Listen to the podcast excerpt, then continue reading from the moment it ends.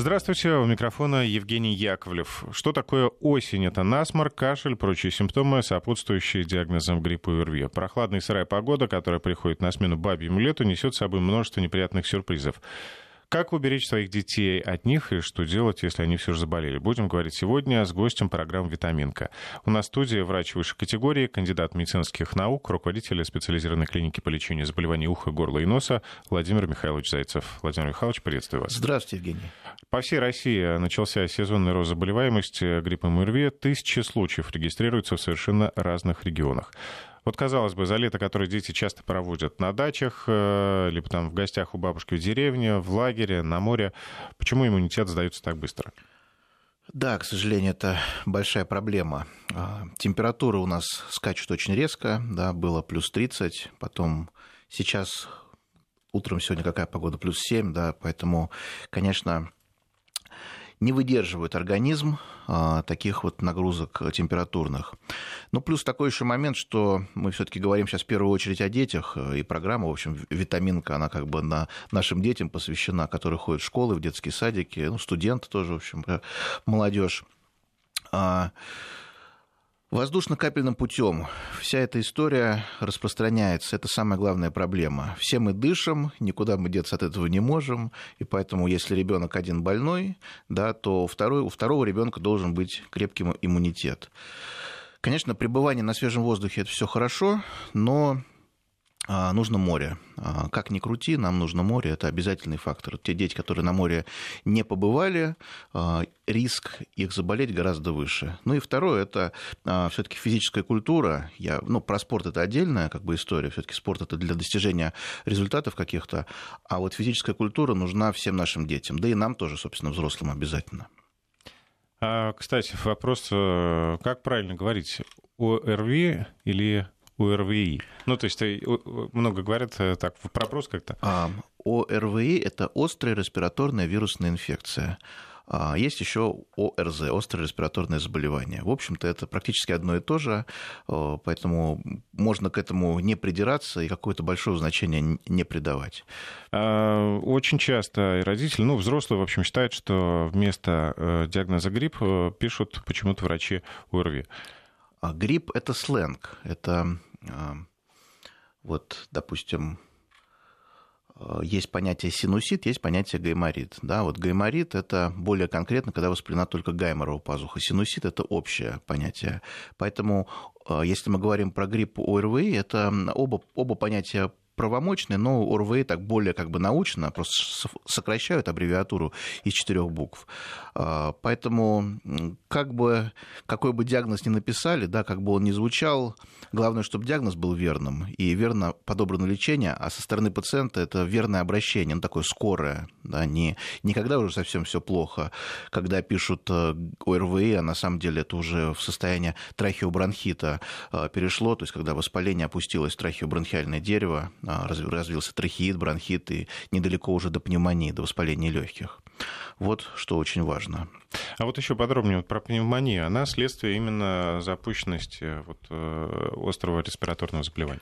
Да, тут два варианта. Либо а, это холодовая какая-то реакция, когда человек э, просто надышался, или, или, или взрослый ребенок а, холодным воздухом. То есть, когда в большом объеме? В большом прям... объеме. Я заболел сам пневмонией, как-то было дело достаточно давно.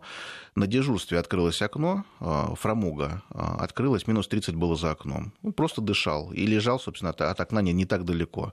И лежал-то недолго, потому что на дежурстве не проспишь, так сказать, всю ночь полноценно буквально получаса было достаточно для двусторонней пневмонии, так что домой потом не смог уйти. А, это первая история. А вторая – это действительно а, вирус, который воздушно-капельным путем попадает сначала в нос, потом в носоглотку, потом глотка, потом гортаноглотка, дальше трахея, бронхи, легкие. Ну, вот как паровозик ушел в депо. Вот ушел в депо, это уже попал на уровень альвеол легких, и началось воспаление самое настоящее в виде пневмонии. Очень серьезное заболевание, а, лечить нужно со всей ответственностью. И еще раз подчеркиваю, что нужно вовремя расценить свое состояние, когда нужно уже пойти к доктору. Потому что все смешно и весело, а, пока это состояние не хронизировалось, не перешло в хронический обструктивный бронхит. Ну вот. Это пошло по сценарию бронхолегочному, а бывает идет по сценарию лоровскому, когда это переходит в синуситы, а, воспаляется, может, воспалиться может не только гайморова пазуха, но и клетки решетчатого лабиринта, они между глазом и носом находятся, лобные пазухи, а если воспаляется клиновидная пазуха или основная, она находится в самой-самой середине черепа. Люди думают, что-то голова болит, ну что-то как-то я вялый какой-то, а, в затылке боль. А на самом деле это тоже один из вариантов синусита, Некоторые с повышенным внутричерепным давлением это отождествляют. Меряют, оно, ну, и общее, э, э, артериальное давление меряют нормальное. К неврологу идут, вроде тоже все неплохо. Но вот, на самом деле это уже сфенеидит, очень серьезное заболевание. А как а, диагностируется? Я имею в виду, как определяется, что это именно? Диагностик, диагностику правильно может провести только лор-врач. Нужно обязательно обратиться для этого выполняется э, ну, более простое исследование, которое есть в любой э, поликлинике, это рентгенологическое исследование. Там уже доктор видит признаки сфеноидита, направляют пациента на компьютерное томографическое исследование, называется КТ, около носовых пазух. Более четкая картинка, различные срезы, и там мы уже видим э, воспаление сфеноидальной или клиновидной пазухи. Вот такая вот история. Это, к счастью, из вот этого всего перечня самое редкое заболевание, но если оно случается, очень опасно, грозит внутричерепными осложнениями, ну, впрочем, как и другие виды синусита, и гайморит тоже э, может, так сказать, перейти в состоянии реногенного менингита. Поэтому это голова, все серьезно. И легкие важны, и головной мозг важен, да, около носовой пазухи, но самое главное, чтобы не случилось хронизации. Вот в любом случае, чтобы заболевание, если оно уж пришло, его нужно быстро пролечить, чтобы оно не стало хроническим. А, я хочу заметить, что мы сегодня разберем еще множество разных лор-заболеваний. А, если у вас есть слушатели к нашему гостю вопросы, то присылайте сообщение на WhatsApp или Viber 903-170-63-63 а, или звоните в прямой эфир 232-1559, код города 495. У нас сегодня в студии врач высшей категории, кандидат медицинских наук Владимир Михайлович Зайцев. По данным Минздрава, Минздрава э, регионы-лидеры по общей заболеваемости среди детей до 14 лет ОРВИ гриппом Ненецкий автономный округ, Карелия и Архангельская область. Это север, да? А меньше всего дети болеют в Чечне, Кабардино-Балкарии, Туве, Адыгее и Бурятии а, между прочим, да, в Восточной Сибири. А, как можно это объяснить? Очень легко объясняется температурой. А, вот первое, то, что вы перечислили, там реально холодно прям очень холодно. А, и, может быть, наши слушатели, которые нас слушают, да, мы говорим, что о, в Москве там утром плюс 7, а, а там-то ниже, как бы температура ниже, поэтому... И, знаете, еще такая интересная история – чем температура, я про лор-органы говорю, а, чем температура ниже, тем лор-врачи лучше, потому что обращаемость выше. Вот. Ну, я не хочу как бы, наши южные регионы как-то обидеть, но, тем не менее, это так. То есть у нас, а, например, как бы главным учреждением всегда являлось Полор, а, Санкт-Петербургский не ухо, горло и нос, потому что город крупный, да, культурный, северный, северный да, культурная ветреный. столица, ветреный, сырой, и поэтому практика очень большая. Чем больше практика, тем, так сказать, врачи врачи квалифицированные. А, вот таким вот образом. А если мы возьмем наш юг, а, там, а, там, наверное, другая какая-то история. Там лор-органы не стоят, далеко не стоят на первом ну, тем месте. более там где-то и море близко. И море близко, и не такой скучности, нет такой скучности населения, как в Москве, Санкт-Петербурге. Поэтому все говорит само за себя. Свежий ветер, да, воздух чистый – это тоже очень важный фактор. А, в первую очередь э, в этот сезон вакцинация, ну, то есть залог того, что мы убережем ребенка от заболеваний. Сейчас надо делать. Вот э, в идеале осталось у нас, наверное, неделя, ну, может быть, две как максимум. Если сейчас не сделать, то можно уже дальше не дергаться. А, у нас как-то, ну, конечно, тут э, маски начинают пропадать э, с прилавков аптек, да, мы начинаем думать про вакцинацию, к этому времени уже поздновато. Вообще, в идеале это, когда ребенка мы собираем в школу, да, там покупаем тетрадки, там какую-то одежду, новую там обувь. Э, а, надо подумать и про вакцинацию. Никто этим не занимается ровным счетом, но, может быть, какие-то единичные родители. И, конечно, к вакцинации отношения у нас к сожалению, плохое, но это, поверьте, неправильно. А, Все-таки мы от того, собственно говоря, и болеем. Болеют наши. У нас нет, нет культуры вакцинации. Об этом говорят много, но реально много. Но недостаточно много. То есть это нужно вкладывать в умы просто, может быть, даже на каком-то ну, как вот парковки, да, ввели в Москве, да, это в крупных городах, уже как, как безысходность какая-то. И только так мы сможем быть более здоровыми. Это действительно так. Мы говорим сейчас про крупные города. Если мы говорим про какие-то э, поселки городского типа, небольшие городки, села, э, народу немного, в том числе и в классах школы, э, Дети ходят пешком гораздо больше, да, потому что в Москве мы ребенка либо везем на машине, либо как-то так привыкли, чтобы школы были в шаговой доступности, все быстро, классы огромные и а, дети заболевают. Еще хочу такой сказать один интересный момент. Есть такие рециркуляторы воздуха. То есть мы на стену вешаем а, коробку, внутри ультрафиолетовая лампа и вентилятор, как в компьютере. То есть он не, не громко гудит.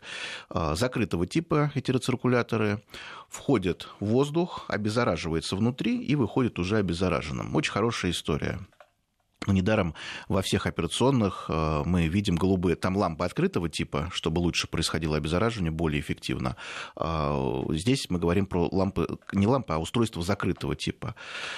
Но, поверьте, очень мало где они есть. Очень мало. То есть они Хочу есть... признаться, у нас на работе есть. Вот И это хорошо. В нашем ньюзруме, в помещении, где работает да. много журналистов, есть такая штука. Я пытался приобрести а, в детский садик, когда дети ходили. А, заведующая была категорически против. Причем прекрасная женщина, отличная. А, она говорит, вот есть определенный перечень вот того, что, что может быть ну, в группе, да, вот в, в группе, где находятся дети. Там нет рециркулятора, есть определенные риски. И понимаете, какая штука, вот все это нужно обходить, это нужно законодательно вводить. Причем рециркулятор, э, цена вопроса там 5 тысяч рублей. То есть для большой группы, где ходят там 20 детишек, э, по порой и больше, э, скинуться и купить не проблема. И для государства это тоже не, не была большой ценовой какой-то проблемой приобрести эти рециркуляторы, повесить в школах, в детских садах, в каких-то спортивных учреждениях, дошкольных учреждениях тоже, там, где ходят группы, дети ходят в группы на рисование, пение, вот, музыкальные школы это бы реально проблему решило. Вот таким вот образом. Поэтому есть о чем думать. Ну, будем моделировать ситуацию, когда ребенка не уберегли, к сожалению, заболел, вызвали врача, диагноз. А как не запустить болезнь? Стоит ли лечить дома или отправить, например, в стационар? Ну, уже стационар это серьезная история. Тут уже доктор говорит, причем сейчас э, поменялась история такая, что э, пациенты держат в стационаре долго. Сейчас и операцию стараются провести быстро, и буквально там, вот как только можно выписать, уже выписывать, чтобы оборот койки был большой, чтобы можно было пролечить э, всем, всех тех, кому нужна эта помощь. И если уже, а, вот мы говорим не, не про 10 лет назад и даже не про 5, вот про картину сегодняшнего дня, если врач э, в поликлинике по месту жительства в коммерческой клинике говорит, что нужна госпитализация, а, поверьте, доктор не лукавит, это действительно так. А, это серьезная ситуация, когда нужно лечь под наблюдение доктора, под а, внутримышечные инъекции, порой внутривенные капельницы, физиотерапия, в общем, все то, что ребенка поставит быстро на ноги. Ну и подростка, и взрослого тоже, соответственно. Если такая ситуация развивается, то есть если ребенок, подросток заболевает, мы начинаем его лечить, наверное, сами. Все-таки с этого начинается. Ну, да, чаще мы... всего, как минимум, первые дни там. Да. А, правильная схема такая. Мы смотрим, ну, не смотрим, как бы, э, как бы я говорю, смотрим как по позиции, с позиции врача, да, то есть, ну, по, под наблюдением врача человек находится и как бы уже хорошо, то есть доктор наблюдает за пациентом, понимает, как события развиваются э, буквально там по, по часам. Э, ребенок заболел. Первый день родители лечат сами все равно температура держится не очень. Вот на второй день нужно вызывать доктора. А, доктор пришел, назначил лекарственные препараты.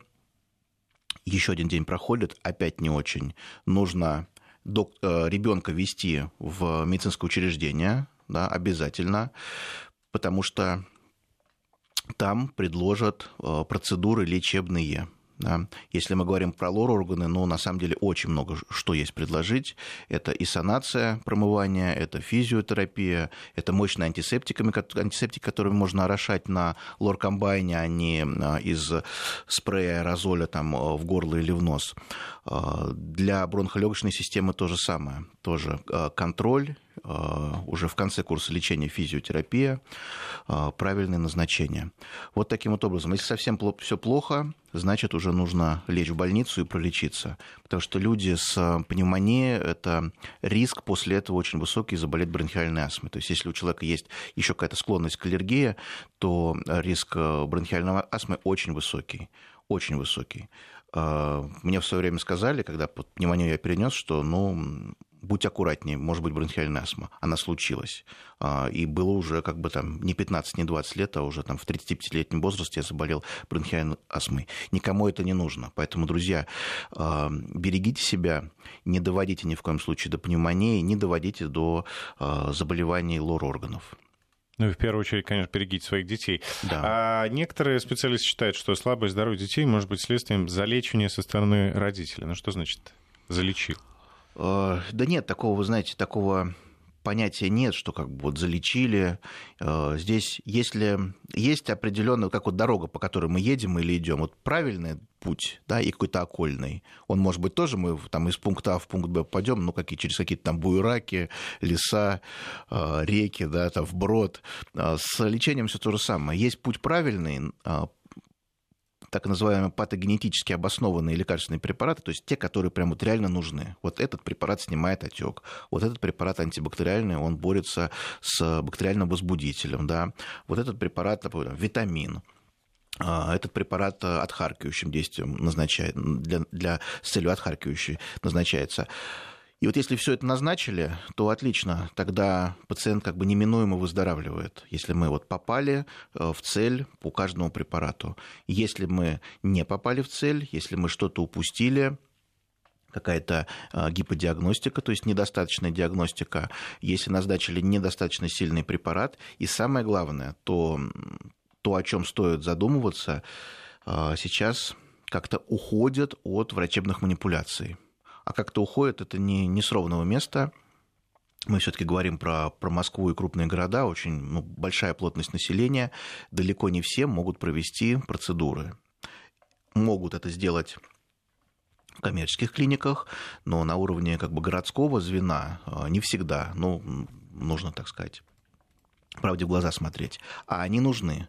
Поэтому э, нужно относиться к этому ну, с пониманием, да, мы сейчас говорим о здоровье, и сделать все, чтобы ребенок как можно быстрее выздоровел. То есть сделать полный максимум.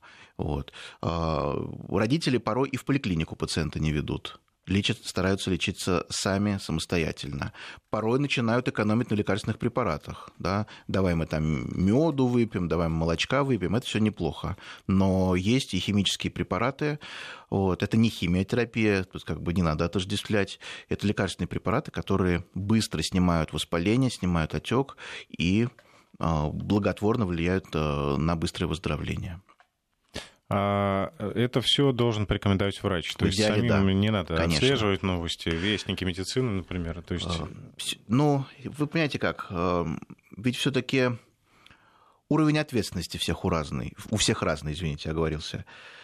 А, мужчины как-то дистанцируются, жене передают, давай, ты лечи. Женщины более ответственные, как-то более внимательные степень заинтересованности э, разная да, у, у тех же женщин.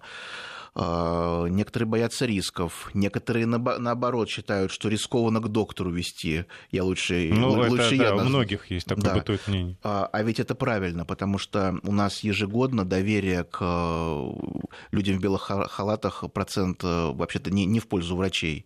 Вот такая, таким вот образом.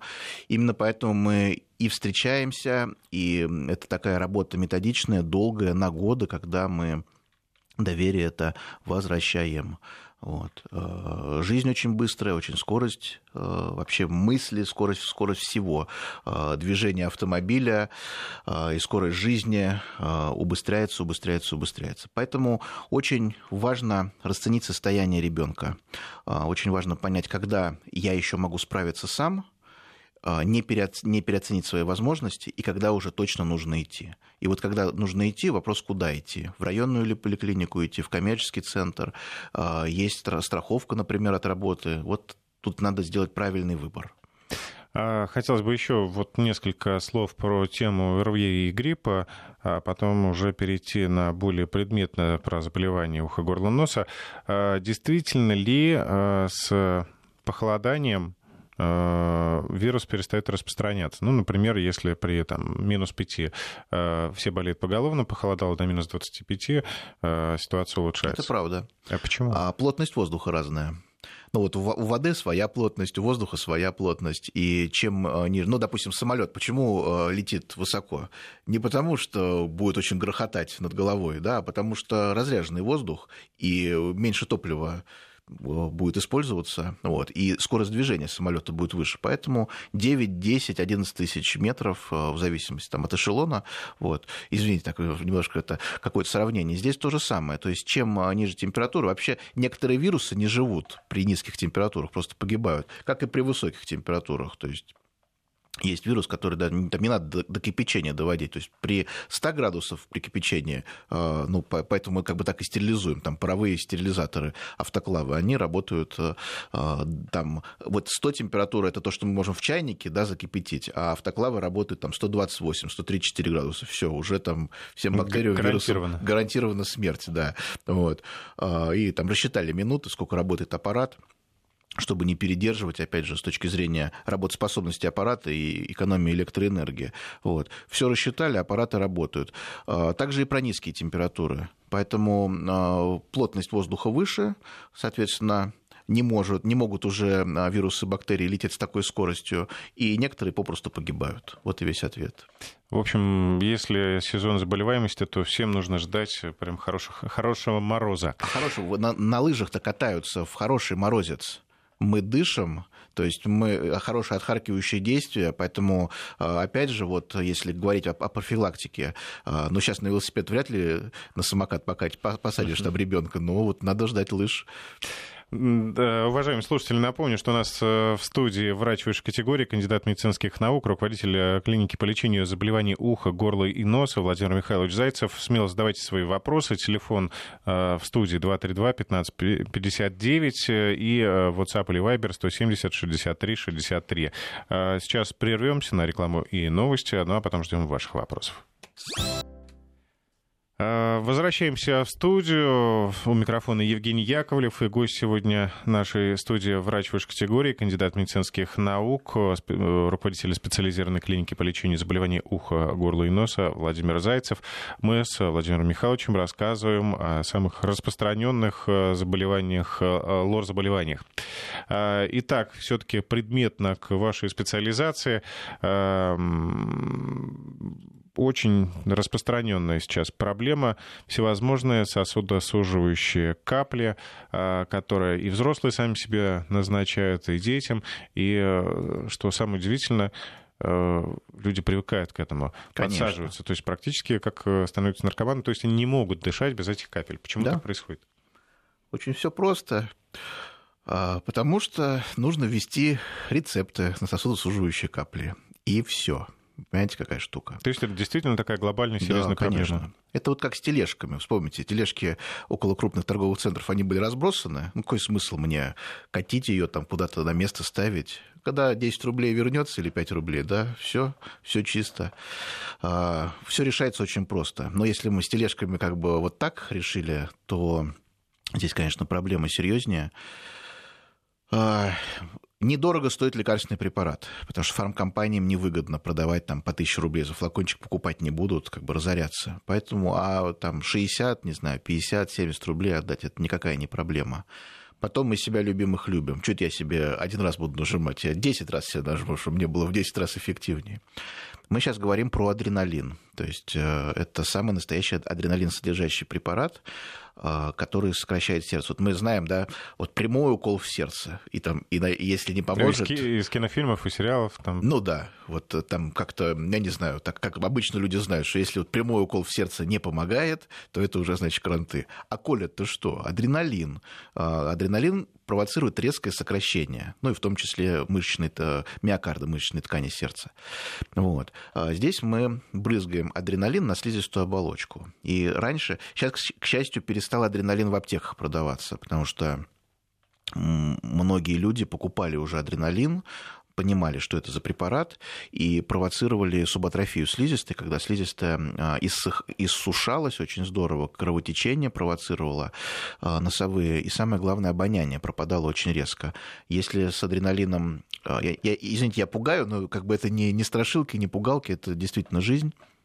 Если с препаратами такими переусердствовать, то будет снижаться обоняние, вплоть до того, что оно просто исчезнет.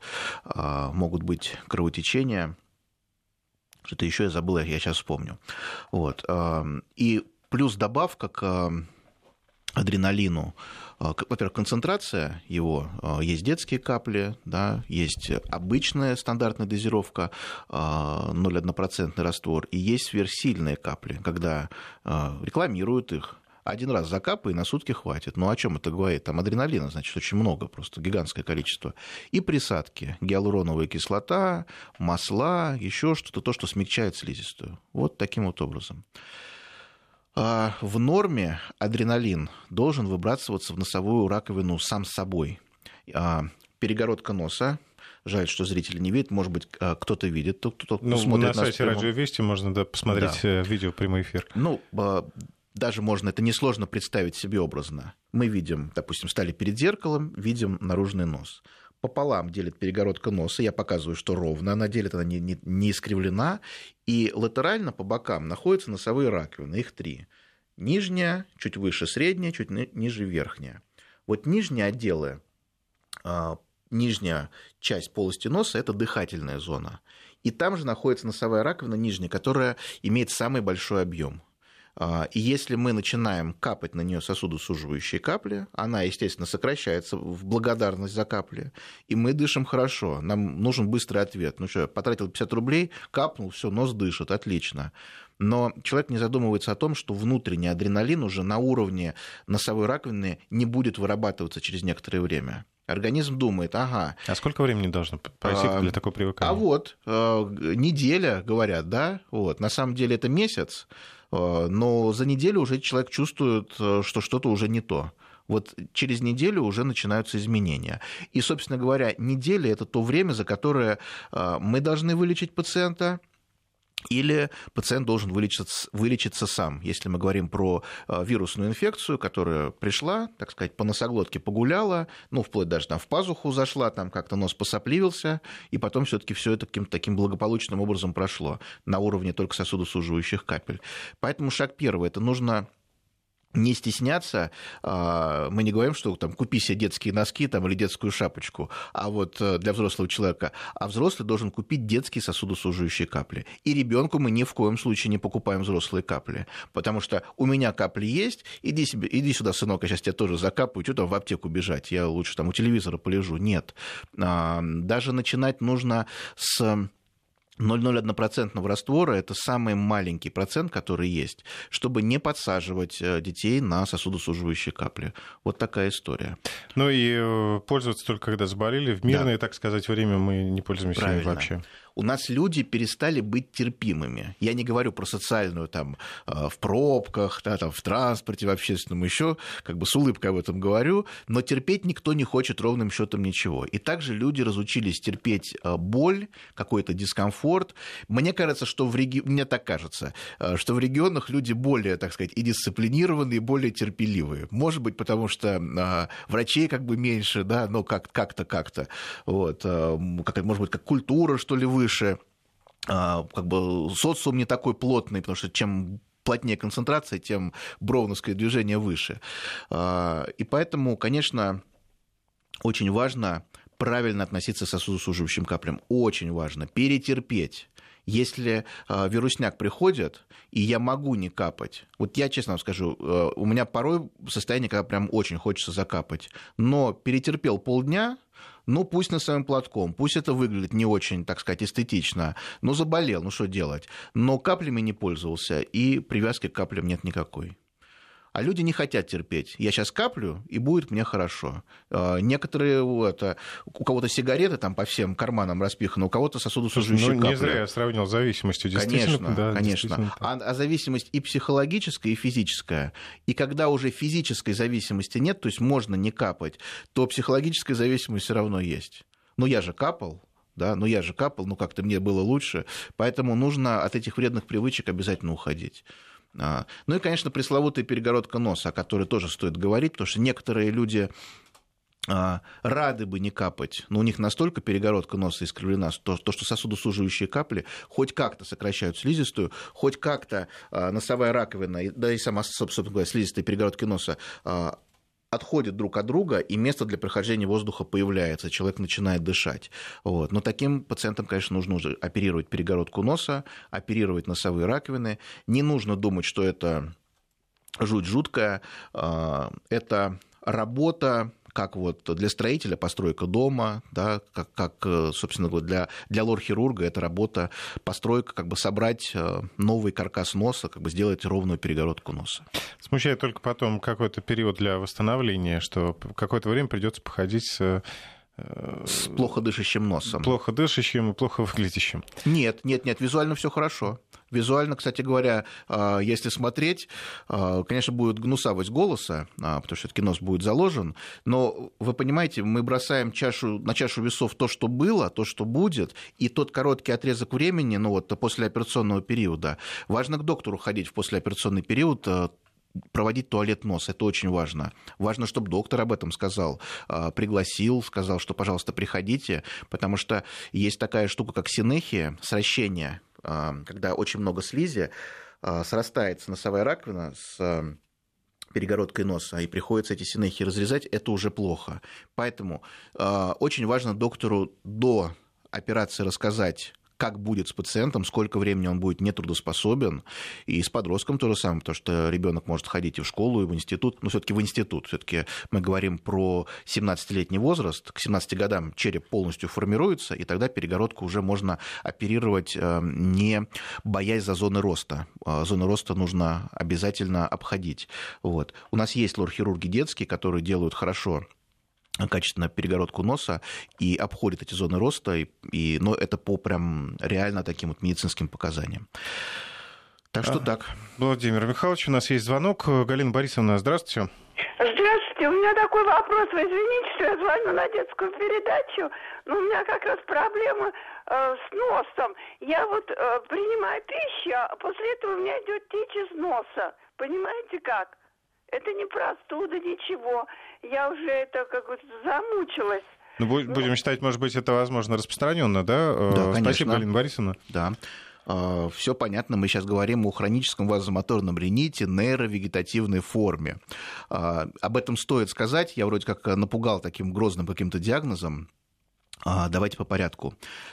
Значит, сначала искривилась перегородка, допустим, врожденное искривление, чуть-чуть искривлена. Вот это чуть-чуть, чем искривлена перегородка сильнее, тем а, быстрее разовьется вазомоторный ринит. Это нижненосовая раковина воспалится.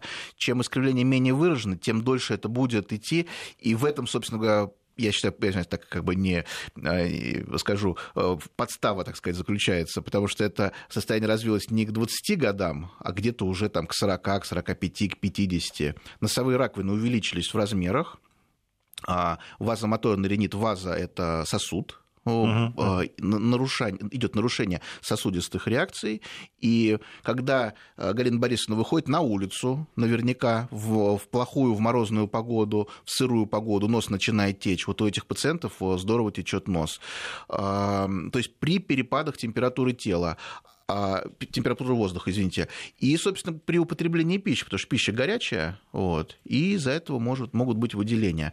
Надо сказать, что с возрастом зрение ухудшается, это называется пресбиопия, слух ухудшается, это называется пресбиокузис, и вазомоторный ринит у всех у нас, он в той или иной степени будет с возрастом. У всех пожилых людей, если спросить, Просто мы э, ну, понимаем, что зрение мы к этому психологически готовы к зрению, к слуху, а к течи из носа не очень готовы. Вот те, кто живут у нас на морях, океанах, у, у них эта проблема менее выражена. Те, кто живут в крупных городах, э, проблема это будет в той или иной степени. Вот она, к сожалению, с возрастом и возникла. Решается проблема, решается в том числе и хирургическим путем, но другой разговор, что пожилого человека, ну, может быть, уже не стоит как бы на операционный стол брать. Амбулаторные операции проводятся, есть операция, называется радиоволновая коагуляция, нижних носовых раковин. Ну, по сути, прижигание носовых раковин изнутри угу. занимает несколько минут времени, сама процедура, сама операция непосредственно, и дает очень хорошие стойкие результаты. Поэтому решение есть, э, пусть э, Галина Борисовна не волнуется, э, обращается в поликлинику по месту жительства, или в медицинские центры, врачи об этом знают и точно помогут. Главное не лениться, главное сделать самой первый шаг ну, к хорошему специалисту, который будет заинтересован в выздоровлении пациента. А, Владимир Михайлович, ну давайте, раз мы носовую, так сказать, тему затронули, подробнее расскажите нам про риниты, синуситы и гайморит. А, значит, иногда пациенты путают, что такое синусит, что такое гайморит. Синус – это пазуха, если вот перевести с латыни. А пазух много. Гайморовые пазухи, лобные пазухи, этмоидальные пазухи, клиновидная пазуха. И поэтому может быть э, этмоидальный синусит, может быть верхнечелюстной синусит, фронтальный синусит, то есть лобный, и сфеноидальный, то есть воспаление клиновидной пазухи. А, пазуха изнутри окутана слизистой оболочкой. Пазухи все э, разные по объему, но вот за счет того, что окутана слизистая оболочка, эта слизистая оболочка имеет право воспалиться. И воспаляется она, есть еще, вот, еще тоже важный термин, это соустие. Это дырочка между полостью носа и пазухой. То есть пазухи не замкнутые.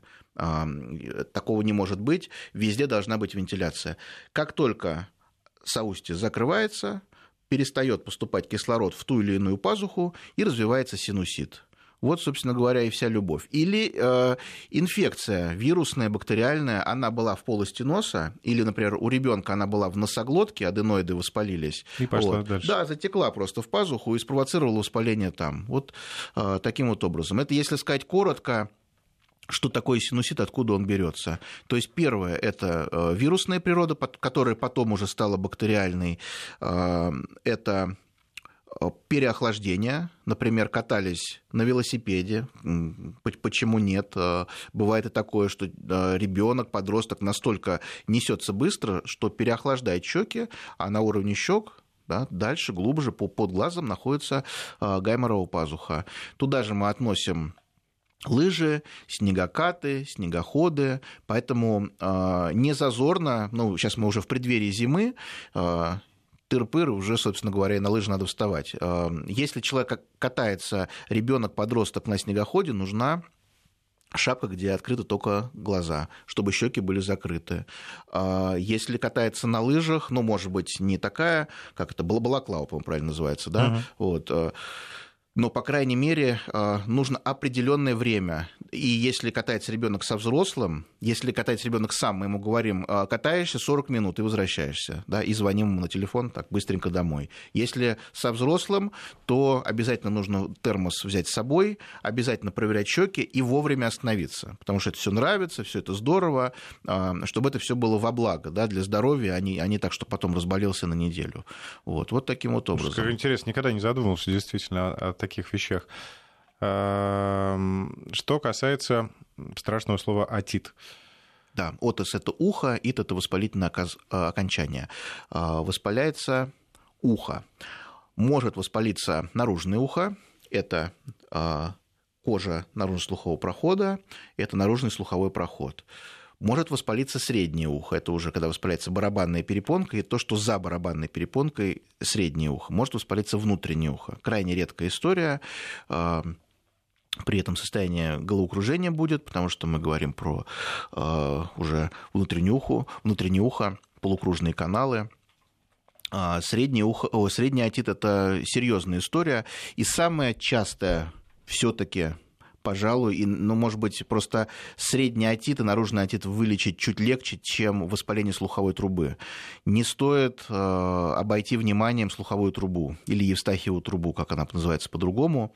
Она находится между носоглоткой, открывается в носоглотке и доходит до э, среднего уха. Да, мы можем даже взять у детей учебник по биологии, по-моему, там, по-моему, все это проведено. Да. да.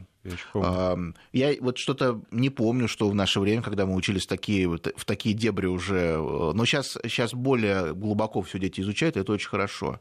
И вот когда у ребенка закладывает ухо, это не всегда инородное тело и серная пробка в ухе, да, это очень часто а, воспаление слуховой трубы. Это евстахиит. Если воспаляется и вовлекается в воспалительный процесс еще и среднее ухо, это тубоотит. Туба – труба, отос уха. Воспалена и слуховая труба, и среднее ухо.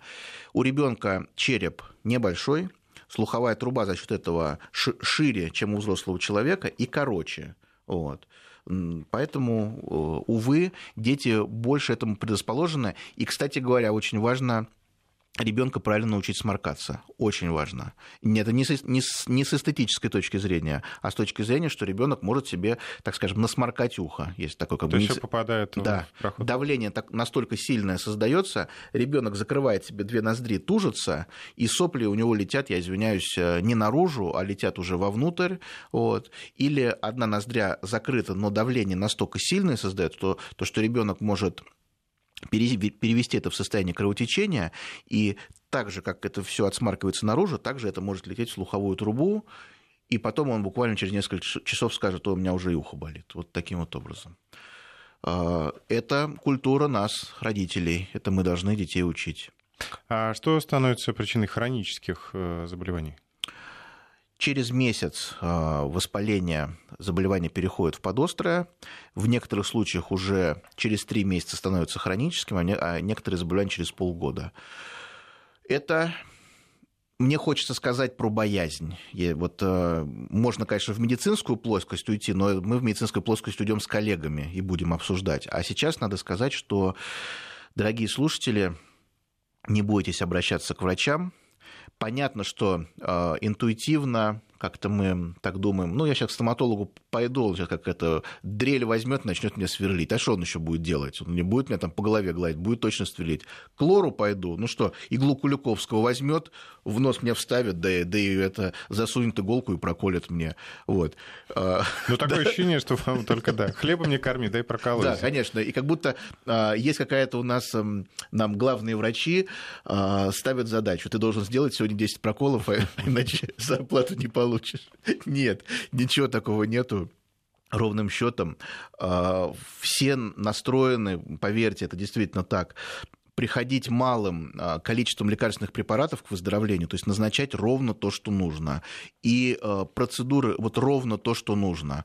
А человек оттяг... ребенок боится, да, мама, я не пойду там к доктору, не хочу, ну, бог с тобой, сиди дома, болей. Уже нервы не выдерживают это, а потом уже видят, что совсем плохо, не, ну, такого ребенка уже точно нельзя оставлять, все, давай, собирайся, поехали, приезжают, делают снимок, уровень гноя на рентгеновском снимке, ну, что доктор скажет, ну, такие клиники заинтересованные, которые прям вот до последнего борются, они все-таки предложат вакуум-дренаж, санацию пазух носа, то, что кукушка называется в простонародье, когда а, очень наполнен коридор, да, и какие-то такие прям стандарты, что обязаны сделать прокол, ну, делают пункцию, делают прокол. Поэтому а, мы сейчас про хронизацию говорим, а, у нас порой сами пациенты взрослые сами себя и своих детей приводят к хроническому состоянию. Когда у ребенка аденоиды, и ребенок уже, уже челюсть нижняя начинает выдвигаться вперед, как у бульдога, это неправильная как бы история.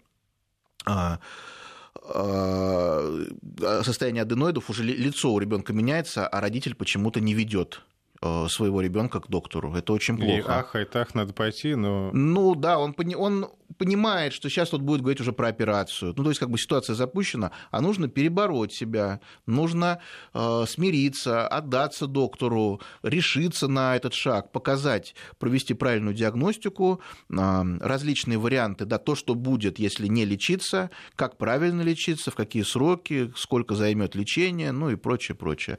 Э, и уже родитель принимает решение вот. А с 15 лет, кстати говоря, ребенок уже принимает решение сам. Сейчас вот так вот. Но мне кажется, наименее вероятный э, вариант, когда человек в 15 лет самостоятельно да, пойдет конечно. Э, и скажет, проколите мне что-нибудь или отрежьте. А, интересная ситуация, когда э, родитель говорит так, ребенок говорит эдак, но тем не менее, часто мы слушаем ребенка, но совместно принимаем правильное решение, так сказать, и когда-то родителю объясняем, когда-то ребенку. А главное, чтобы было больше хороших специалистов. Спасибо, Владимир Михайлович. Приходите к нам еще. Напомню, что в студии сегодня был врач высшей категории, кандидат медицинских наук, руководитель центра, руководитель специализированной клиники по лечению заболеваний уха, горла и носа Владимир Михайлович Зайцев. Всем спасибо. Э, пусть ваши дети будут здоровы.